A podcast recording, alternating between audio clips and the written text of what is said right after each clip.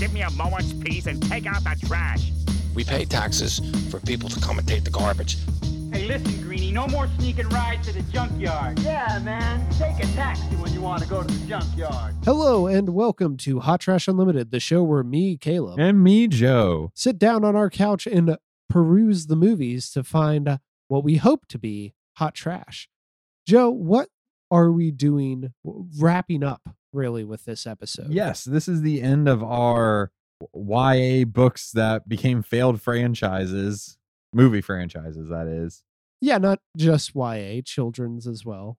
I feel like if we want Series to of Unfortunate Events is definitely children's, yeah. if we want to step into the YA, we can get into Maze Runner and uh That, no, that ended.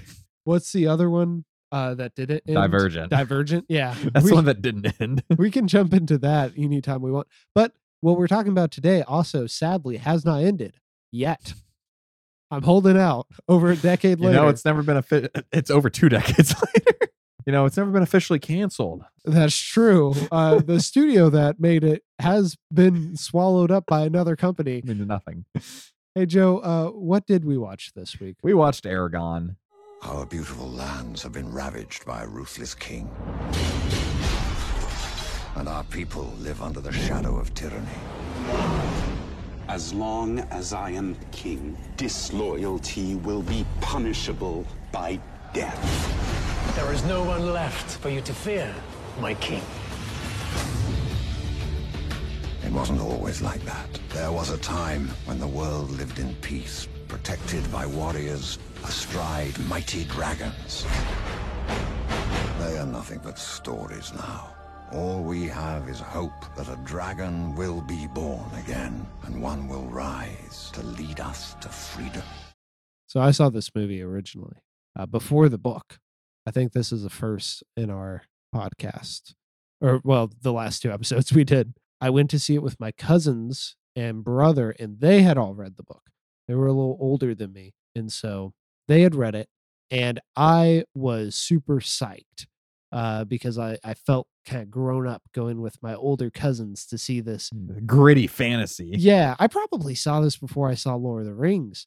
Anyway, so I, I watched it. I remember loving it. I remember them loving it. I remember everyone loving this movie. I really wish I could go back in time because I bet they did not love it. Capture those feelings. I bet they were just nice enough not to spoil little Caleb's fun. but even when I read the book, because I quickly uh, picked up the probably picked up the audiobook. hmm I fell in love with the series, but I still still had a great fondness for this movie and got this DVD copy from the YMCA rewards. Oh, I uh, remember section. those. Yeah, I got we got this and a bunch of seasons of Monk. Um, for those of you who don't know, Man, that, does that not just encapsulate your personality? every time you visited the Y or did like a fitness challenge, you got points on their online portal, and uh, you could trade them in for great things like the Eragon movie. The full screen edition. the full screen edition that now sadly uh, you know 15 years later skips a bunch and you miss like half the screen because it's so cropped. It's like terribly cropped. it's not like you're missing any good cinematography Yeah, we'll get into that. hey uh joe what was what's your exposure to eragon I saw this movie probably shortly after it came out because my dad uh, definitely listened to the audiobook. He was a huge man. What were they called? Playaways? Is that Yeah. the ones from the library? yeah we talked about those in our percy jackson episode Yeah. Did we?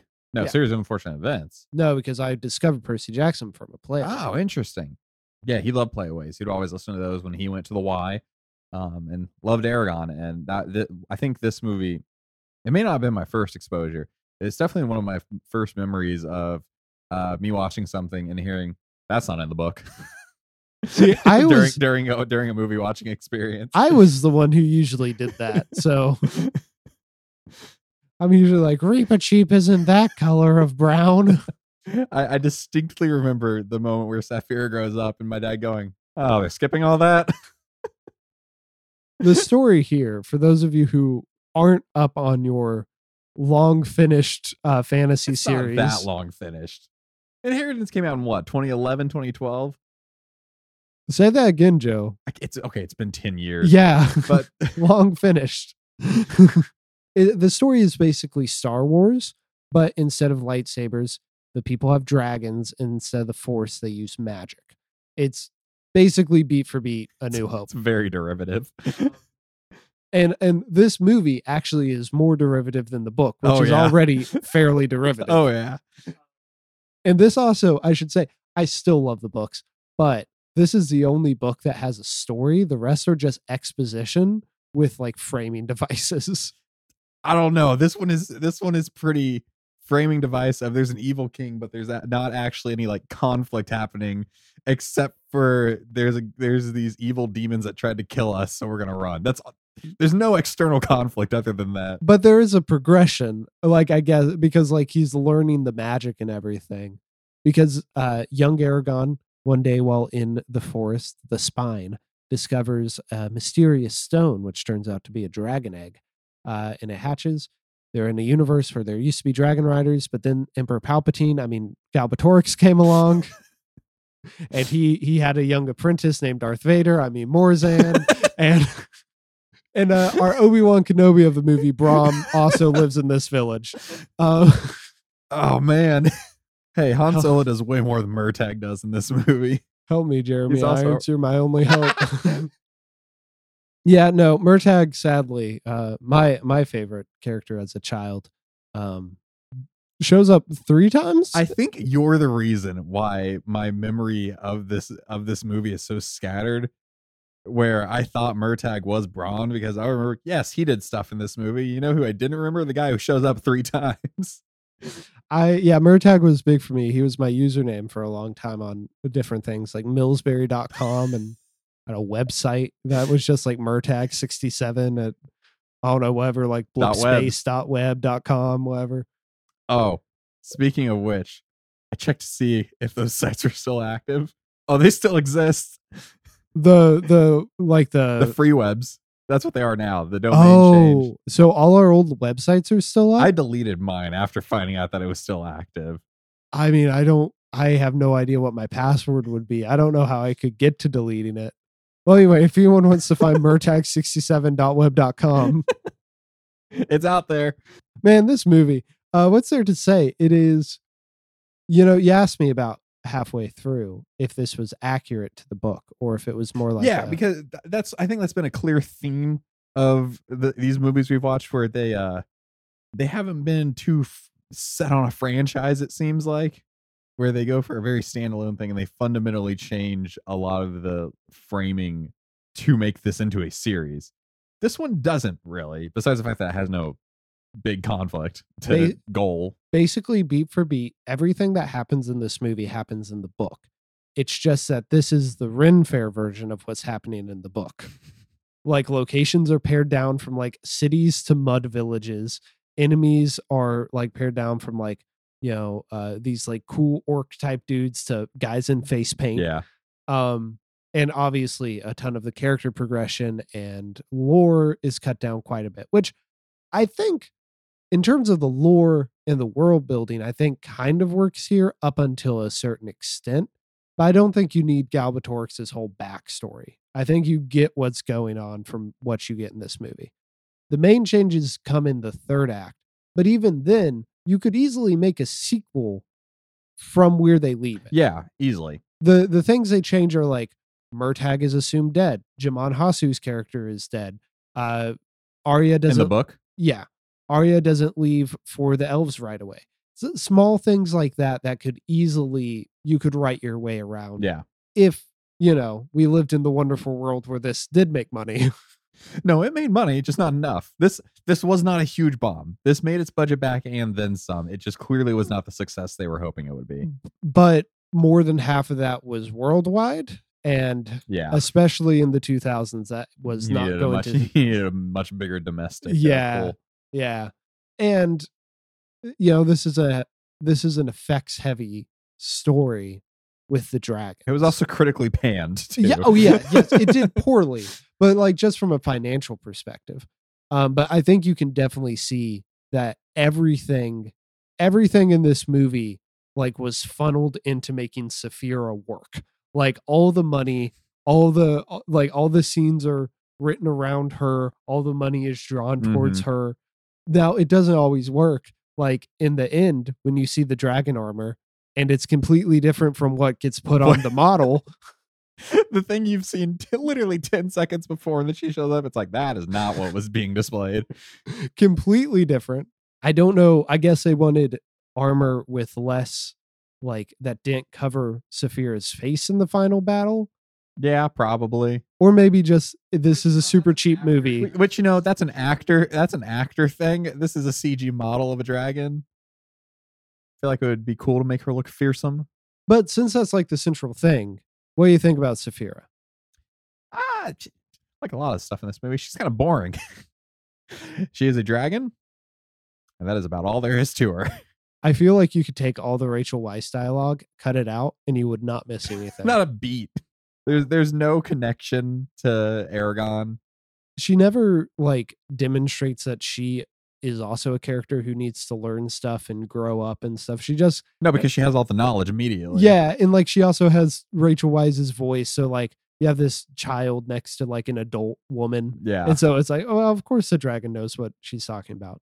But I will put it this way: for 2006, she looks oh, good. Oh no, no, she. I was surprised at how much she held up. Eragon on her does not hold up, hold up No, as much, but she looks pretty darn good in every scene that she's in. Yeah, and especially when they show her flying, not when they do like the POV drone shots. No, or helicopter shots. Yeah. Those look bad. But when she's flying, you get a real sense of like movement and speed, excitement. That stuff's good. And I'd say the final battle's pretty solid too between her and the smoke dragon. so the problem with a lot of stuff comes in. This this movie is a I wouldn't call it a brisk hundred minutes, but it's you know it's not it's not this long two hour epic or you know it- with its uh companions in the fantasy world at the time of Lord of the Rings movies. I think it's safe to say they have the foot on the gas the whole time. Yeah, they have their foot on the gas. There, there are very, very quick cuts in dialogue to where these conversations are very get through the conversation on to on to point B. Get through the conversation, just point C. So there's there's not really any time to really care about anyone or anything going on. Th- that's true. It and because it's so tropey, like they're literally there's a scene that they literally just pull from Empire Strikes Back where Durza like kills one of his Urgals and then turns to another one. It's like congratulations on your promotion. like exact same. So I know that's a big critique of the book nowadays. It's that it's like very tropey, but it's kind of thrown away with with it being like, okay, he was like 15 when he wrote the first book or whatever. So it's a little excusable. I'm I'm on that page because nothing's original nowadays. You can see every I mean, Star Wars is super tropey. Yeah. Like it's it just so happens they're ripping off a very tropey thing already. But the main problem comes is just everything is so wooden and stilted. There's like no charisma between any of these actors. well, oh, that brings up a good thing I wanted to say. Uh Jeremy Irons in this playing Brom or Obi-Wan. Super jittery. Like Yeah. he he looks like he's just like chugged like five espressos before going on set. And I think that would work because he's an actor. Like he knows how to handle himself and he has a lot of gravitas in his voice and stuff. But man, this kid playing Eragon is a is just like so stiff next to him. So you have Jeremy Irons who's just walking around the set like constantly doing stuff with his hands, making these weird kind of expressions, and then cardboard cutout. I'm Eragon. I have a dragon. We have to go save the princess. this i mean this guy was 18 when he shot this movie like this is this is a rare case of like this actor's playing like actually his age Yeah, and I I think he's not terrible. no I just think him and Jeremy Irons are in completely different wavelengths. it's it's it's it's kid on his first day on the big movie set Having to act against like, jeremy irons and when he's not acting against Jeremy Irons against the dragon who's Yeah, not who's there, not there but again that's actually not too bad they get the eye lines they- down. except for one time at the very end where he's not looking at her. Yeah, he's having to act against someone who is not there against someone who I'm guessing they didn't. I I'm betting at that point when they're filming, they do not know who's voicing the dragon at that oh, point. Oh yeah, probably. So like there there is no idea on how this how these conversations are going to go. He's not doing a terrible job. There he just has nothing going for him. Yeah. I'd say that's that's fair. I would say that's the same with Arya and Murtagh, but man, do they get nothing to do? So I have no they idea. show up so late into the movie. Arya technically shows up at the beginning, but she doesn't do anything. She's unconscious for most of it. yeah. And Murtagh, Murtagh, Murtagh shows up for three scenes. he really does. You see him. You see him in the village. You see him during the rescue. Which You see him okay, um, after the If you had not pointed him out in the village, I wouldn't have known. I would have been like, "Huh, weird." Well, like I just think that's some shady guy in the village. Well, that's exactly what you're supposed to think, but we'll go we'll circle back to the village because I want to talk about one other thing in there. So you have all you have like uh the rescue scene, you have uh, when they're uh when they go to the Varden and then the battle and then the end. So like six scenes total. Okay. And like it's this thing where Eragon's about to like throw away all the credit he has with the Varden to like save Murtagh, and you're like, why? Like I care about him. He saved his life. He owes a life debt now. I care about him because I like projected onto the edgy, like outside character, but I don't know, man. Uh Djimon Hounsou's in this. He's fun. Oh, yeah. Guess it's more it's more he's fun knowing he's in this, less than the character is actually fun. Yeah, that's true. Nothing in this movie is fun. His daughter has that uh 2000 circuit. That's fun. Wait, would you say that um would you say Durza's fun? Like just hamming it up? Not really, because like everybody's just everybody's it's like everybody was like, all right, act. But there was this brick wall that like they could not rise above a certain level of just ham or like investment or anything to where like, sure, Durza is playing the maniacal villain, but only just enough. Well, and you know, it's a thing where they shot this movie in Slovakia and Hungary. Yeah. usually with that kind of thing for extras they just get like locals because it's more expensive than flying out other people Mhm. so i bet a lot of these guys that Durs is acting against a lot of the Just don't even know English. yeah they're probably just like random hungarians and so like because all they have to do is stand there and grunt like they never have they don't even have to be there in the scene with him. Those could be pickup shots. that's like- true yeah this whole thing is very cheap every okay, that's my main thing. Okay, this has a, a fair budget for the time, a big budget for the time. 100 million, that that's a lot of money uh, in 2006 for these kind of movies. But man, these are the flattest shots. This this looks like a made for TV movie, like Mhm. of the time. It looks like something off of like Merlin or something. I was actually probably doing a discredit to Merlin, but well, okay, so they're on location for a lot of time, which I can commend. There's now a, a huge amount of like super green screen or like super like we built this set in the back in the back lot shot. yeah, but there's just no dynamicness to any of these shots. Everything looks like as soon as they get past like the foreground, it's just a flat wall. hmm and this director does not know how to make like depth or just like a wide uh like a, a grand setting. and there are just so many weird stylistic choices where like they go to the Varden and they're all like in Byz- like Byzantine armor, but then they also have dwarfs, but they can't afford to do trick phys- photography, so the dwarfs are just like guys who are under five eight, like and have Scottish accents. Like it's just completely weird styles thrown together with no coherent logic. Uh, well, and the world's just so tiny at this point because what? There's 10 speaking characters. Well, and just you think locations. There's uh village, forest, castle, forest, forest, Other castle. mud village, other castle, mountains. And we really blowed it, blowed the budget because we wrapped up the movie in a field. no, no, no, no. We wrap up the movie against the cloth.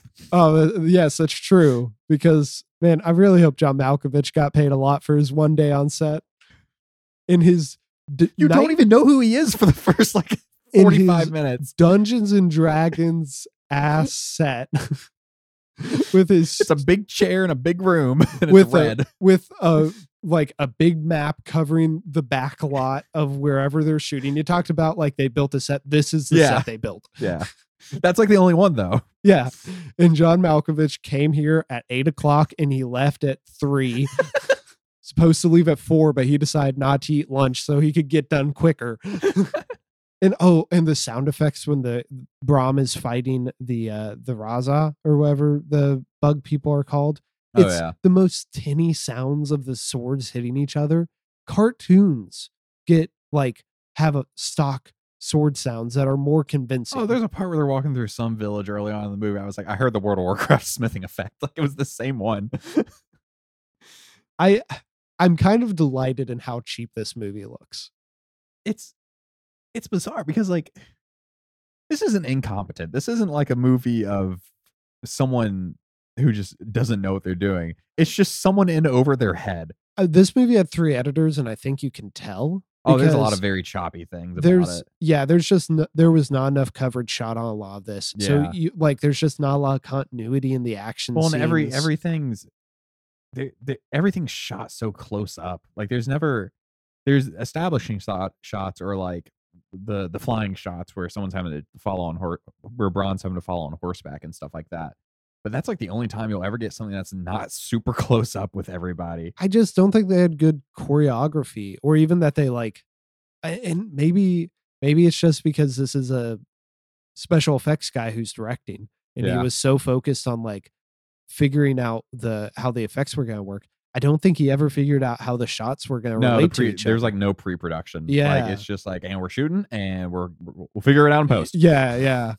Which you know, uh, I think he's mainly concerned with where the dragon's going to be. Which you know he succeeded. but maybe that's why he should be head of visual effects on this movie and they should have gotten someone else to direct. The cinematographer isn't isn't a no name. Like you would recognize some of the movies he did. He's not a like a respected person in his field. this isn't. He's not a first-time director and first-time lead actor. Yeah, yeah. But there is you start getting into like the writer and you start getting into like some of those positions and you're like, "Oh, these are people who they did other things and this was their attempt to make it big." Yeah, and they did not have many credits after Eragon. a lot of this cast did. yeah, the, well, I mean, several of these cast members were already in Yes, stuff, Yeah, but yeah. that, a lot of the younger cast, I should say. yeah, uh, This wasn't a career killer. Eragon's on Outlander And which Downton is- Abbey, Yeah, like two very successful TV shows. yeah, that's pretty good. Those are two very solid paychecks. Yeah. Uh, Murtagh's actor kept doing movies and stuff. He was in Tron Legacy, and I mean that movie bombed too, but Yeah, but like he's he, continued to do movies and stuff. he had some legs. Even Arya's actor, did she do anything? She she's Jill Valentine in the Resident Evil movie. She's the uh not the main character because that's what's her name Milla Jovovich, Yeah. but she, she is a main player in every single Resident Evil movie. So you're getting a lot of people who are like, and it's the same thing with the cinematographer. They aren't stars. They aren't like artists. It's a bunch of It's- C-listers, but they're career C-listers. Yeah, it is. It is journeyman actors Yeah. and like craftspeople who are doing a fairly okay job. I think where this really falls apart is like like I said the the basic editing of just making sure that shot A relates to shot B, and then just with the production design, how cheap this looks. it's just so passable like it's and and a movie like this especially at this time where like lord of the rings has just wrapped up the the these huge budget fantasy movies that are so grand in, sca- in scope and had so much attention to detail. yeah it. and where this is just it's just it's by the numbers Yeah, of, and- of of something that was already like of just a very tropey thing that already existed and I think I think that's the real trick here is that you look at it, it's like why didn't this succeed as an adaptation of this? Well, because they cut so much out, sure. But I think the bigger problem was just this was the wrong time to do something like Yeah. this. Even and that kind of relates to Percy Jackson. It's like, well, Percy Jackson was just falling off the coattails of Harry Potter. It's kind of the wrong time to do something like this. yeah it's trying it's trying to capitalize on something instead of just i hate saying this doing it for like the art of it well, you know, having having enough space to do your own thing. having having a clear like direction and vision like th- this doesn't have a vision Yeah. And I think, you know, I think this is definitely uh people who tried, but just maybe they weren't the right people to try. well, yeah this this is this is fox seeing the amount of money and the amount of awards and acclaim that lord of the rings has made and then calling up seven different people is your schedule free we got to get this out in the next two years Well, like it's it's the perfect thing. It's like hey guys, it's Lord of the Rings, but Star Wars, and we and have dragons. and we have a young like Harry Potter esque lead. We, and- Like and this is a we're not having to make this up there's books to adapt it from it is a continuing series that is not over yet. And it's it's a young kid who we can probably get a like a pretty good deal on. For cheap yeah, yeah. Yeah christopher paolini i think made out perfectly fine. Uh i don't think he he was bothered too much by this movie not succeeding but like you know there's something to be said about you're negotiating with the lawyers of a 15 year old versus like someone like daniel handler who was a professional by that point and had done a lot of different work and had been around the block. Hmm it was probably a lot easier to get a good deal on this Yeah. um and even then they couldn't make money. It's just such a there there's just nothing like you know they have I, I don't I, I haven't read the book. I don't know if it's there's just not enough of a foundation to even get it going with. There certainly is in the first one. Yeah. I think that relationship with between Saphira and Eragon, that thing your dad missed when he saw the movie, if they had nailed that, I- that's that's how to train your dragon before how to train your dragon comes That's out. true. I just think I don't you you have, either have to extend the movie or I I that's they're going for this big action thing where I don't know that because there's not there's not really much action up until the final the final act. Well, I think I think But they're the, trying to get to the interesting stuff really fast. I think the beats hit perfectly from the book and they carry them here. It's just they're so they just kind of land flat here Mhm. where it's like you have you established the threat with his uncle getting killed. Then you have them in the mud village and it's like God, oh, his uncle gets killed too. yeah. It's everything, man. It's beat for beat. wow. But then like it's him kind of coming into his own, learning how to fight in the mud village. Then it's like his first real attempt out when he's saving Arya, and then you have the big battle. Like I think those are natural beats to Yeah. follow. It's just you don't spend enough time like figuring out the progression there. It's like it's like, well, how is he different in the final battle than he was in the mud village? I An guess hour and a half has passed. I guess he did a lot of training off screen. Saphira has armor now, two sets of it. They did a tail flip. They said you're not ready for the tail earlier in the movie, and now he's ready ready for the tail. Yeah. Now that all that being said, this is the worst. Th- this is the closest adaptation. This is probably also the worst It's, we have. it's the blandest. Yes. Yeah. I I feel like it is the one that has the least because at least with the Percy Jackson, which I'm not a fan of, when they make changes, they are having to put some thought into it. Yeah. I don't think they're having to put too much thought into this. Grover, huge change from the book. Clear vision with what they're doing. Yeah. Hades, big change from the book. The, Clear vision. Yeah, like them just having to change from St. Louis to Nashville. Like they had to completely rethink the like the spatial geography of a scene. Yeah. And then I we both, you know, have you know, relatively positive feelings to the series of unfortunate events movie even if it has its problems. That one's got more structural problems where it's having Yeah. to, where it's just having to mitigate uh the future and plan a finale based off the finale of the first book and it putting three books into one thing. But ultimately like you know, I've talked on and off about how my younger self I was a purist. Mm-hmm. I think this is the perfect nail in the coffin in that type of like character development for me where it's like I can now acknowledge now that I'm you know no no longer a kid. The problems with this is that it sticks too close to the book. Mm-hmm. Like if they had been a little bit more flexible with things, maybe they had cut some characters, maybe they'd cut some uh some story beats. They could have come up with something a little bit that would have flown a little bit better.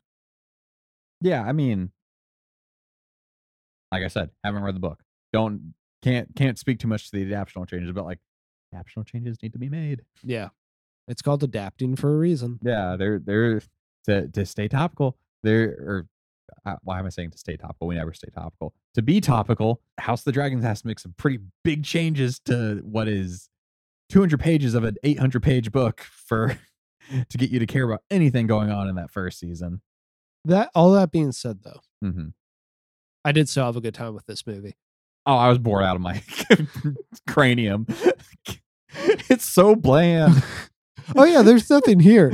But like I, I think it's also I was having to like fight against the false memories that were implanted in my mind of this movie. Right, I've seen this once in 2007, and Yeah. and I like don't remember any of this, but the stuff I do remember is completely mixed up. I think this is only the positive. I I have only the positive uh, elements of nostalgia Mhm. rewatching this, where it's like this is just like visiting a younger version of me, and yes, it's bad, but uh, you know I don't. I'm not mad at myself, like my young 2006 self, for liking it either. Oh no, Um, I'm not mad with my like young 2008 self for getting this on the Y uh, rewards website.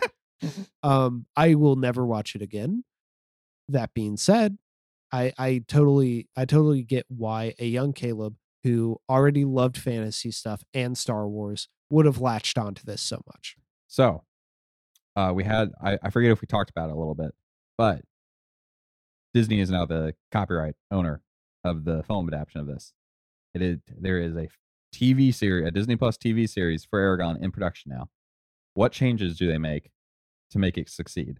Well, okay, I feel I like forgot if we talked about this on the Percy Jackson episode or not, but I I, don't- feel like I feel like that one's a lot easier. That that, that one's stick closer to the book. Like, yeah, this one is a little bit more challenging because I feel like you have to go beyond Eragon to like talk about the problems with adapting this. Specifically, that Eldest and Brisingr are just exposition dumps. They're him learning magic. They're him learning lore. Dear God. It's it's a lot. It is like the Silmarillion. um not as well written, but it's like the Silmarillion. So you have say you have eight episodes for season one of Eragon covering Eragon. you can easily just do Eragon.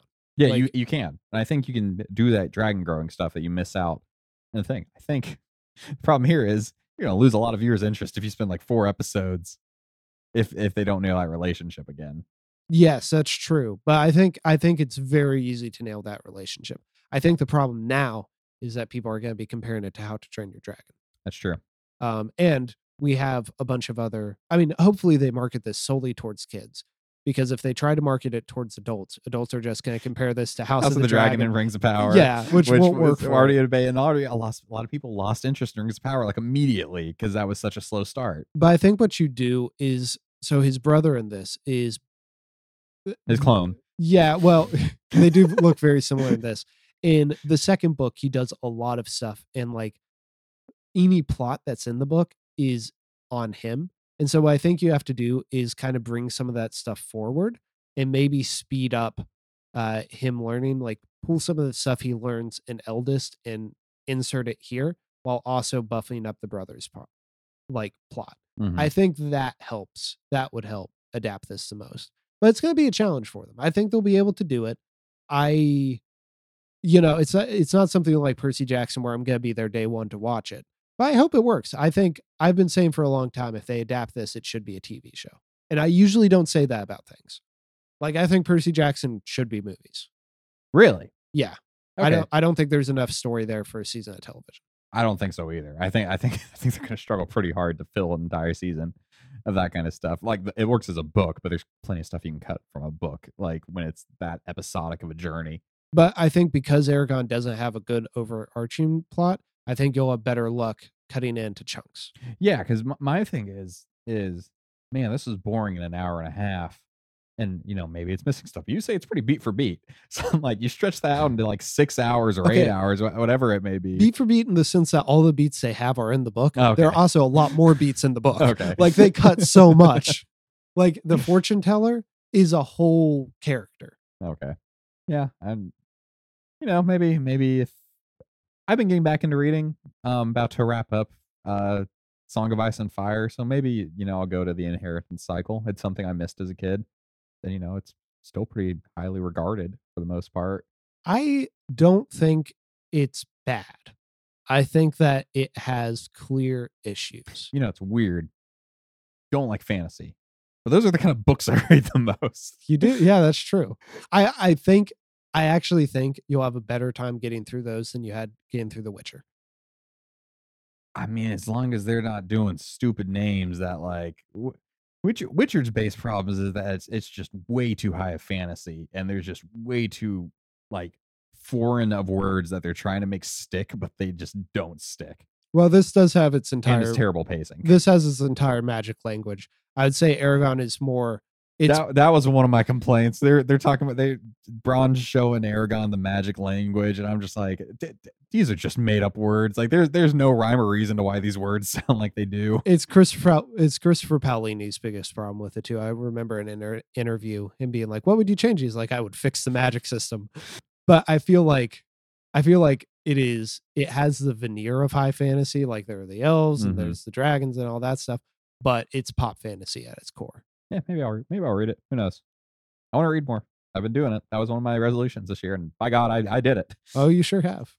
How many books would you say you actually enjoyed though?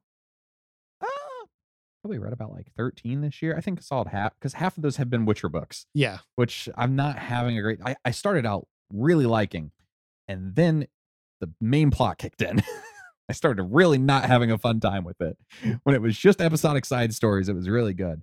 But yeah, I really enjoyed Game of Thrones.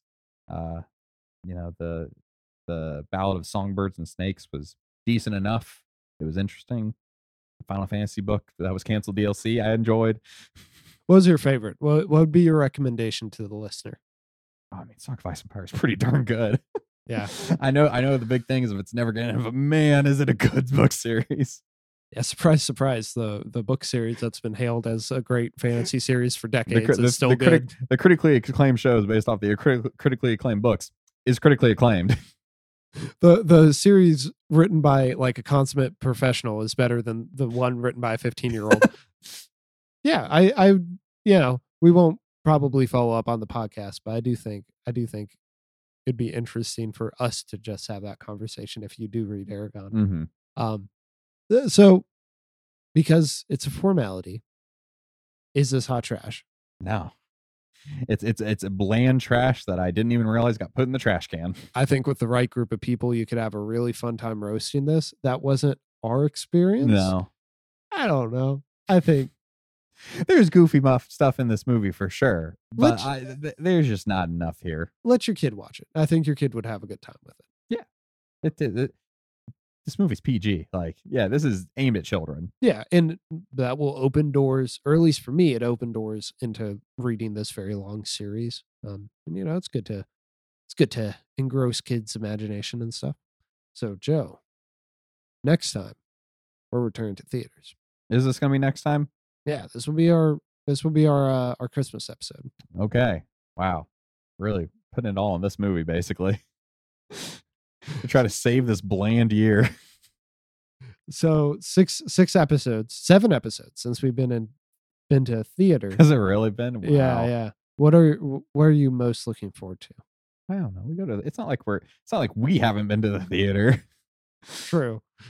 I'm hoping. I'm hoping for an empty theater. It's been a long time since we've gone to like to seek out like a hot trash movie in theaters where we were able to riff on the movie at the same time. Yeah. I think that is a big part of the, of, of succeeding in these.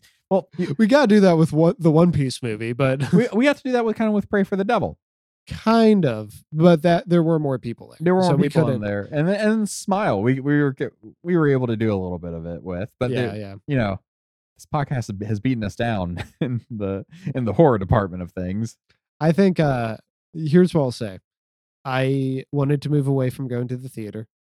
However, what the theater holds that these miniseries haven't is an unknown factor. The, this movie does not have a reputation yet. All we And have is so- the trailer. And so, Joe, what are we watching next? Uh, next episode? I do not know the name of this movie. Violent Night. Violent Night. Okay, I was, I was like Bad Santa. like I, I'm pretty sure that's a movie already. It is. Uh, this is the Daniel Handler uh, Santa Claus, That is not his name. whatever. It's David Arbor. David Harbour. You a Daniel Handler. That's Lemony Lemony Snicket. Lemony Snicket coming in from the rafters. This is David Harbour's uh, Santa Claus, but he beats people up movie. Much like the Mel Gibson, but Seasons of beatings. much like the Mel Gibson Santa Claus, but he shoots people movie from a Yeah. little bit ago. I like that movie. I didn't, so I'm looking more forward to this one.